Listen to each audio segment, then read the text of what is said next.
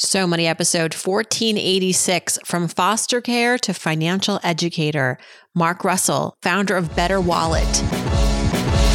You're listening to So Money with award winning money guru Farnoosh Torabi. Each day, get a 30 minute dose of financial inspiration from the world's top business minds, authors, influencers, and from Farnoosh herself. Looking for ways to save on gas or double your double coupons? Sorry, you're in the wrong place. Seeking profound ways to live a richer, happier life. Welcome to So Money. 13 years of my childhood, I was bouncing from home to home in Philadelphia and all throughout Pennsylvania, basically just trying to find a family that would adopt me. And, you know, as you get to the point where you become a teenager, you start to lose hope and you just think that eventually you're going to age out of the system. Welcome to So Money, everybody. I'm Farnoosh Torabi. Thanks for joining me. Unleashing a really, really good interview today with Mark Russell, a new friend, creator of Better Wallet. You may already know Mark. He's extremely prolific with his financial education content. He's a full time entrepreneur, teaches families all around the world how to make money work for them through practical investing. His story to how he got here started with the foster care system, 13 years in foster care. He then went on to self fund his college education. And then he climbed the ranks at some of the biggest financial institutions in the world. But his financial journey to getting here was not a straight path. Even with the big job after college, he was living paycheck to paycheck with $80,000 worth of debt. His approach to personal finance is very smart, very fun. I want to hang out with Mark, and I think you will too. Here's Mark Russell. Mark Russell, creator of Better Wallet. Welcome to So Money. Thank you for having me on Farnoosh. How's it going? It's going great. And I should mention, I'm a Penn State alum. Go Penn State. State. We are. we are. What was your experience like at Penn State? Campus of 50 plus thousand students, middle, they say it's Happy Valley, but I also think it's in the middle of nowhere. Really? Uh, but I had a great, I mean, my audience knows I had a great time uh, at Penn State, obviously. I go back quite often, love my alma mater. How was it for you? Why did you go to Penn State? Yeah, so Penn State was in my backyard, um, but I never thought I would ever go there. So I grew up about an hour south of, of Penn State in a very small town um, in the middle of nowhere where there really isn't anything. And everyone that I knew was either a Penn State fan or they went up to State College because that was like our, our big city in a way of like getting away from the country uh, where we had like farmland and everything. So I chose Penn State honestly because I was looking at all the other schools around that I wanted to go to, like likely big basketball schools. I thought I would one day play in the NBA uh, or big football schools. And when I started doing the math and figuring out what I could actually afford, uh, Penn State was the only school that I felt like I could actually afford, and I couldn't even afford that. Um, in addition, I also did a program called Upward Bound, which um, basically bridges the gap between um, people who traditionally wouldn't be going off to college, like blue collar um, high schools, and uh, and you know bridging the gap between college. So I owe my entire career to that that program. And during the summertime, we would go up to State College and basically take classes to prepare us for the next year. So I became acquainted to Penn State and I loved everything about it. And then you go to one whiteout football game and you're hooked. Um, yeah. So I remember being on the fence on if I wanted to stay at Penn State, like I had a choice. Um, and I went to one football game and the roar of we are Penn State across Beaver Stadium had me hooked and I still get chills today just thinking about that and now I'm this you know alum that loves it to the core enough where I feel very comfortable reaching out to literally whoever and saying, Hey, like I'm from Penn State as well. Let's connect. yeah. I mean, so, I'll be in a um, Williams Sonoma and I'll see someone wearing a Penn State hat and I'll stop and yeah. talk to them, whether they like it or not. We're having, we're becoming friends. We are now best. That's how I felt in corporate. I'm like, I would, you know, interview people and bring them into either Vanguard or like some of the other companies I worked at. And we'll have all the new hires. And once I found out that the, like one person was a Penn Stater, I'd say, "Oh my God, like you're a Penn Stater. We are now immediately best friends. Like whatever you need, you you don't worry about it. I got you. You want to get a drink later today? Like we have happy hour. Like we can go to happy hour, and it's really the bond that we have that I would I would compare it to like even like the Ivy League schools, and and would argue that our alumni base and how prideful we are in Penn State rivals some of the bigger the bigger Ivy League schools out there. All right. Well, I swear I didn't bring you on just to plug Penn State, although uh, that was really nice. They're going to love that. Your journey, though, Mark, started in terms of your journey becoming financially um, successful and starting Better Wallet. You are conscious to point out the fact that you are a foster child, that your mm-hmm. journey through foster care is where a lot of your story began in terms of where you got your gumption, your determination, um, your appetite for financial learning. You said that even though you were a foster child, like the household that you were raised in was very much about education. So that was such mm-hmm. a great foundation for you. Take us back to that those years and, and what are some of the memories that really stick out as far as like thinking about like why you've pursued the path that you have today? Absolutely. So I, I would start by saying, you know, I came from very humble beginnings, um, as you you know spoke about. So as soon as I was born, I was placed into into foster care. Both my mom and my dad were victims of drug abuse. In fact, my biological mom still goes through it. My dad, you know, has since kind of moved away from that world. Um, so 13 years of my childhood, I was bouncing from home to home in Philadelphia and all throughout Pennsylvania basically just trying to find a family that would adopt me. And, you know, as you get to the point where you become a teenager, you start to lose hope and you just think that eventually you're going to age out of the system. Luckily, I was, you know, picked up by a family in small town Pennsylvania, um, as I mentioned, directly south from State College.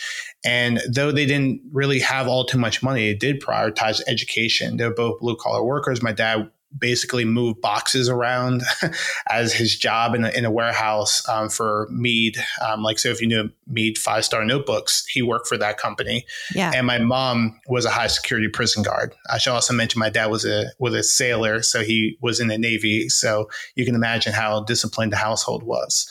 Um, both of them, they, they couldn't go off to college. Um, both of them lost their parents early in life and they were the oldest child and they had to take care of their family. So for me, they said, well, you don't have a choice. You either have to do ROTC in college or you have to go to college directly. So the, the reason why I became so passionate about finance is because when you grow up in a small town, before Instagram and Facebook and all that, you you can only really dream of the world that is beyond the couple miles that you grew up in. Um, and I would often think about, you know, traveling to distant countries. I would think about, you know, working for these bigger corporations and living the dream that, you know, a lot of people that grew up how I grew up weren't able to achieve.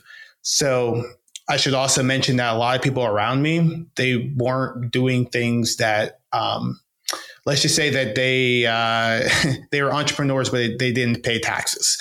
Um, so I knew that I didn't want to do that, and luckily I had a father and mother that said, "Hey, like that's not your future. That's not going to be your reality. You have to go off to college as a means of getting to where you need to get to." Um, not necessarily because I wanted to learn everything about economics. It was more of that if you want to escape this situation, you have to go off to college. And that's really where it started. You've had some bumps in the road, though, you know, Mark. Maybe you've been paying your taxes, but you did start out at you were at eighty thousand dollars in debt, um, mm-hmm. and getting out of that is also what helped to build your platform as an educator. How mm-hmm. did you do it? What, how did you amass that much debt? Was it was it Penn State? Yeah, Penn State was Gosh, the, the vast majority of it. Yeah, so um, being a naive kid that never really had anyone that went off to college in his family, I told myself, hey, I'm going to go to Penn State. I'm going to graduate in four years. And eventually, you know, a student aid office comes knocking at your door where they just send you an email saying, hey, like you owe all this money to the university. And oh, by the way, you don't have any student loan, uh, student aid. Um, so because of that, you need to work odd jobs to make it happen, right? So over the course of the four years I was at Penn State, I had to work odd jobs. I had to literally beg the, the tuition office for money. they knew me by first name basis. I'll walk in, they say, okay, we, well, we know what you're looking for. Um, and I would just sit there for hours, just trying to negotiate and trying to sell myself and what I brought to the table. Um, and with that, that came along with a lot of debt. So a lot of times they had to, you know, just give me loans in order to pay for school. I should also mention this was at, you know, 2008. So during the financial crisis, 2008, 2009 were two years, uh, my first two years in college. So they're basically giving a loan to a kid that didn't have any money and no promise that you're going to pay it back into the future. So I understand the risk that they were taking on. Um, I love Penn State to death, but man, their student aid office uh, needs some help. Um, hopefully, it's better now. But that's where a lot of the student loan debt came from. In addition, because I didn't know too much about finances or interest rates or anything, um, I remember getting my first credit card, which in my head was free money, right? $10,000 of free money. So instead of doing what I probably should have been doing with it, you know, paying for books or just paying for odd expenses, whatever it might have been, I was doing what every Penn Stater does. Like I was having fun. I was going out to, you know, bars and, you know, there's like, I'm trying to think of a, a, few off the top of my head, like the Phyrst and the saloon. And, and it was nothing for me to just say, oh, well, I'll pay for it. I have $10,000 in, in, you know, credit cards. Like, why not? That you know was the ten thousand dollars in credit card debt. So fifty thousand from student loans, ten thousand from credit cards, and then another twenty thousand came when um, I graduated from Penn State and started my job at Vanguard. So I got a twenty thousand dollar car that I still have mm. today. Um, but it was a challenge, and I didn't think about paying off all my debt until I realized I was living paycheck to paycheck, um, and that was maybe one of the most that's that's truly when I was humbled and knowing that I accomplished so much for where I was from. I went off to college. Like adoptees don't go off to college. Foster kids don't go off to college. Like it's like if you look at the stats, like it's very rare. And then for me to be in corporate America, it's extremely rare to go from being a foster kid, almost aging out of the system, and then working for the largest mutual fund company in the world, um, or one of the largest. So I felt ashamed that I was living paycheck to paycheck, and then all this, all like I had all this debt. Um, but you know, I, I, had to find a way out of of that uh, out of that situation. And I will add to that Cafe 210 took a lot of my money at Penn State. There you go. I was trying to think of that was like the, the corner uh, room and Cafe 210 was definitely a big one. Uh, the the what do they call it? The skillet fries. All you can eat wings. Like it was yeah, you know, State College is not relatively is not a high cost of living area, but for a college kid making no money, and I had many jobs at Penn State. I worked at Nittany Notes, I worked nice. at Mario and Luigi's, I worked at the Collegian selling advertisements. I sold coffee over the phone like a telemarketer. It lasted only wow. like oh, three weeks. It was a the, the worst job. Um, Did you take advantage of BioLife um, selling plasma? That was my side. Oh my god. That's how real it got. I, I was, was selling blood in order to eat. I mean, I may have considered it. Um, you have a guide for those of us who are who are where you were at. You sort of mm-hmm. first job, big paycheck, uh, biggest paycheck to date. Uh, perhaps you've got student loan debt and you just don't know where to put the money. I go back to Penn State quite often now with like Farnoosh's rules for how to spend your first paycheck, especially if you're aspired, if you're aspiring to live in a city like New York or another high cost of living area. Tell us about what you recommend for young adults, your best advice for, for new grads. Yeah, I would say figure out how much money you're making, which is easy, um, but also understand the money that you are spending. Um, it all comes down to having a spending plan. Um, you know, the the word that people don't like to use, but we should use is you know having a budget and understanding not only the bills that you need to pay, right? You have to pay, well, not right now, but student loans, you have to pay that back. Uh, you might have a car loan. You might have, you know, certain bills you have to pay Comcast, Hulu, whatever is like popular nowadays. And then also you have your variable expenses, right? So if you're going out to eat, which I did often, I still do. if you go and, you know, go out drink with your friends, if you go shopping, you want to understand what your variable expenses are as well, because a lot of times your variable expenses can be more expensive than your actual bills. So you want to not only just think about, okay, well, I need to pay all these bills and I have all this extra money. Think about those variable expenses. So I think that's first and foremost. Uh, number two, understand how much debt you actually have. I didn't think about how much debt I had until I got to the point where it was almost too late, right? So, um, so it wasn't until I was, you know, crying, literally that that single tear moment uh, in in Philly, where I looked at my first real budget and said, "Wow, like I'm spending." way too much money and man like here's how much debt i have $80000 of debt and you know the credit cards are high interest debt and i had no strategy to, to pay it off it's probably the the most rewarding experience that you can ever go through is that that single I call it a single tear moment, but it's the beginning of a of a brand new life for you. Um, so just get acquainted with how much debt you actually have, have a plan for the money that you're making, and then start to build a plan to figure out how you can go about paying off your debt along like in tandem with also investing into your 401k 403b whatever it might be up to your company match.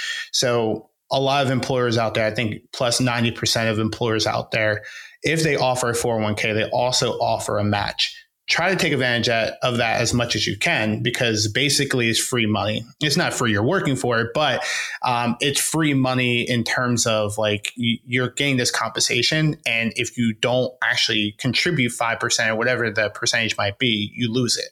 And each year that you lose it, like the opportunity cost is ridiculous. So take advantage of that. I would say those are my first, you know, two or three steps when you're starting to make a first paycheck.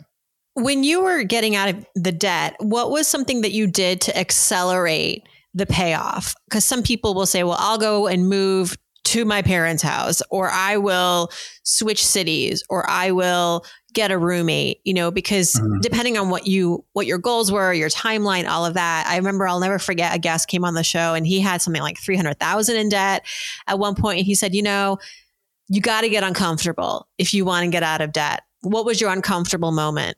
Yeah, I would say humble yourself in in a way. Um, get uncomfortable, definitely. So I would think through what your largest largest expenses are. So your largest expense by far is going to be taxes. You can't really do anything with that unless you want to go to jail.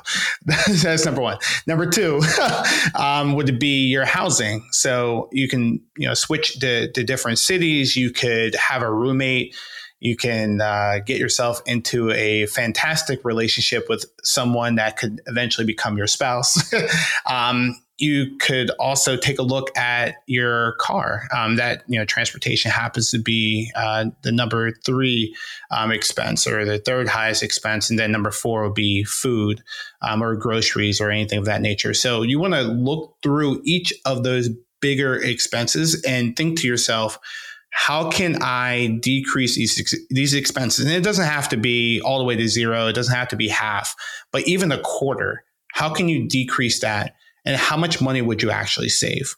And then you multiply that by 12, um, you know, 12 months in a year, and you can see how much money you actually could save by decreasing the amount of expenses that you might have. Um, that's basically what I did when I first you know graduated from from college and I, I, started working for Vanguard. I lived in an area called Roxborough, which is near Manayunk in Philly. And I lived by myself. And I thought, well, I'm making this money now. You know, I can live by myself and I owe it to myself to, you know, be my own my only roommate. I was paying close to two thousand dollars per month for rent. And I thought to myself, man, like what if I shared this with someone else that I could actually tolerate? So I uh, I did what any millennial would have done during that time, and uh, and I think back to it now, and I'm like, ah, I really lucked out. But I went to Craigslist. I don't even know if people still do that now, but I went to oh, Craigslist. Yeah, and I was That's like, how the best stories start. Oh, I went to Craigslist. I was like, I'm searching for a roommate, and um, you know, eventually I ended up finding a, a, roommate who actually did not come from Craigslist. He was someone I met in the community uh, that I lived in, and we became roommates, and that saved me a thousand bucks per month. So $12,000 over the course of a year. And let's say I had $12,000 in credit card debt. Guess who's going to be credit card debt free by the end of the year? And you became debt free. I'm looking at your bio here in 2020. Mm-hmm. This question comes from our sponsor, Prudential. What then was a moment since 2020 that propelled you to the next level of your financial life? You're debt free. What came next? Yeah. So I think of my finances um, and the the eras of my my finances in, in three different ways. So the first one was living paycheck to paycheck, not knowing how I was going to pay for food.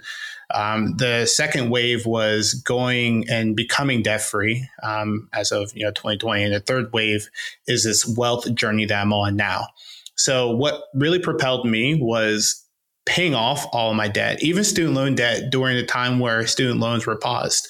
Um, so July of 20, yeah, July of 2020, once I paid off my debt, not only did I cry a lot, I just said, wow, like I don't owe anyone anything. And now the $1,500 that I had going to debt every single month can go actually to investing or building this business that I want to build.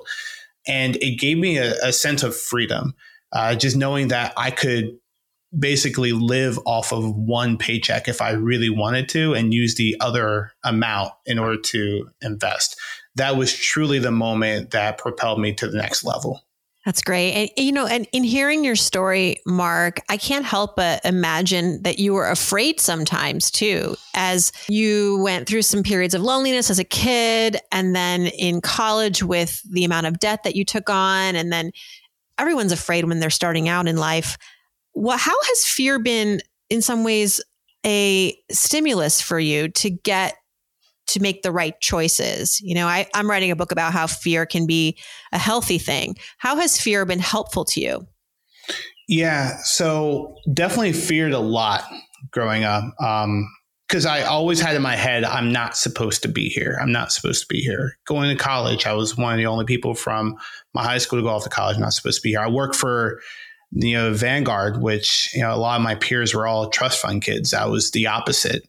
Um, and what I had to keep in my head is that I'm special because I happen to be in that situation that a lot of people dream of. Um, so fear has always propelled me to to do more because I now think of fear as being fake and think to myself, okay, if I fear it, it's actually it's is actually adrenaline. Like it's me being excited for that next opportunity. Let it be presenting in front of thousands of people or taking on an opportunity. Like I just got off the phone with USA Today. Um, and two years ago, I would have been afraid to actually have that conversation. But now that like I, I've switched my mind to thinking that it's an adrenaline rush, now I'm like excited and I go onto a phone call and I'm like excited to talk to a reporter. Um, because again, like I know that though I feel like I shouldn't be here, I am given an opportunity. I have a platform that a lot of people have dreamed of. And then also on top of that, I just know that if I'm able to break down these barriers, if I'm able to do what I'm doing and I'm sharing my story, it's going to help liberate so many other people that come from where I come from that feel like they couldn't have accomplished anything in life because of the cards that they were given. And they can look at it and say, well, if Mark did it, I can do it as well. So that is how I, I view fear.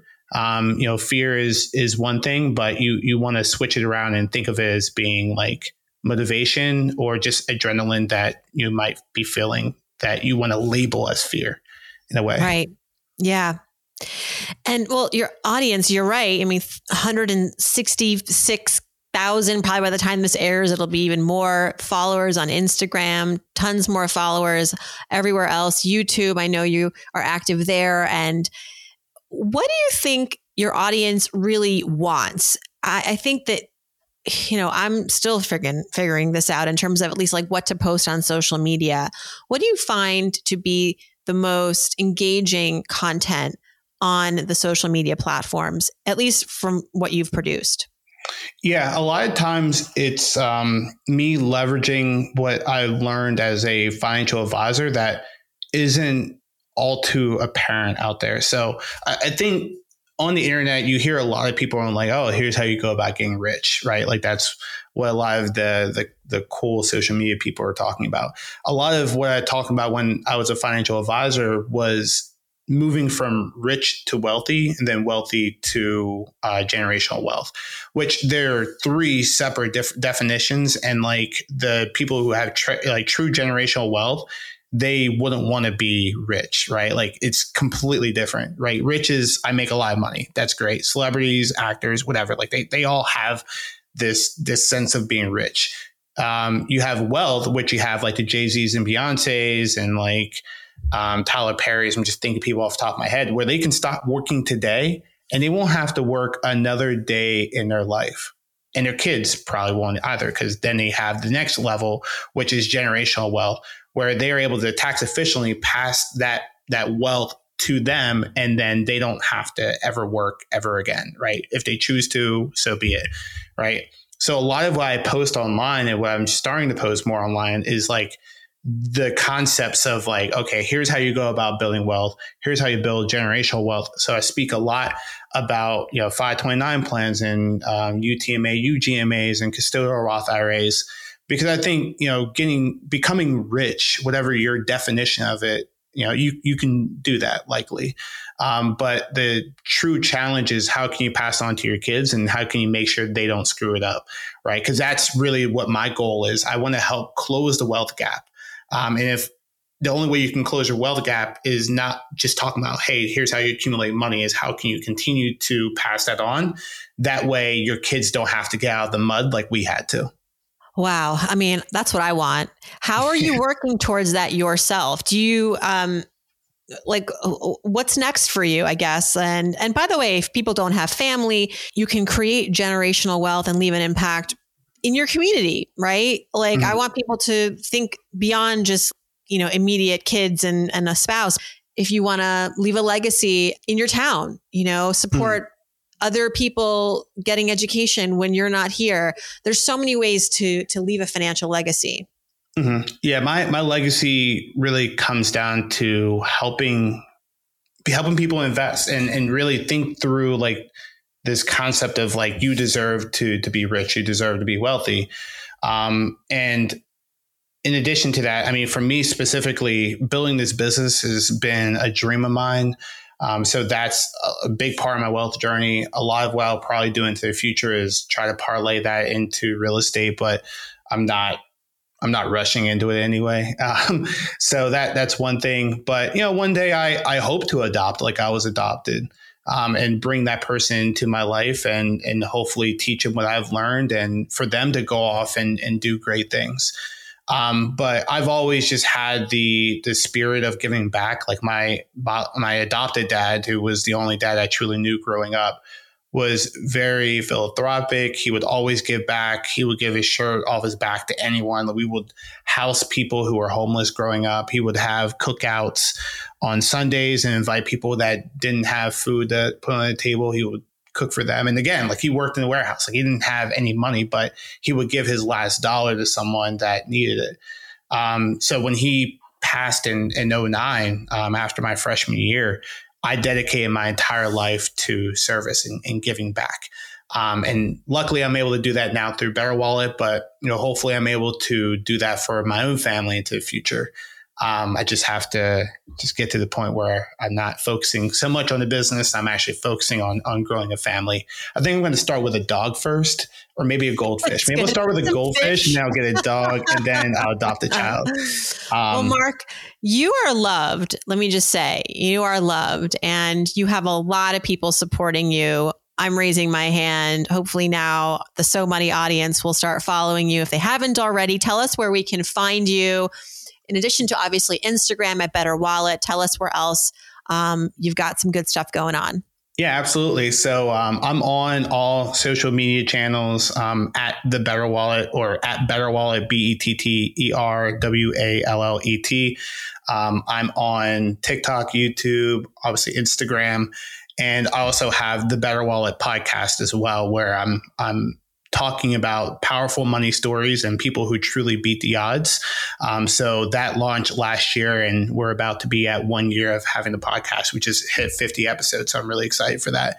So you can find me on all socials, um, and you can, uh, yeah, I guess that's pretty much it for now more things coming for up. now for now yeah. congrats on that podcast milestone that's no small feat yeah it's been fun when you when you know you're having fun, you know you're doing it right.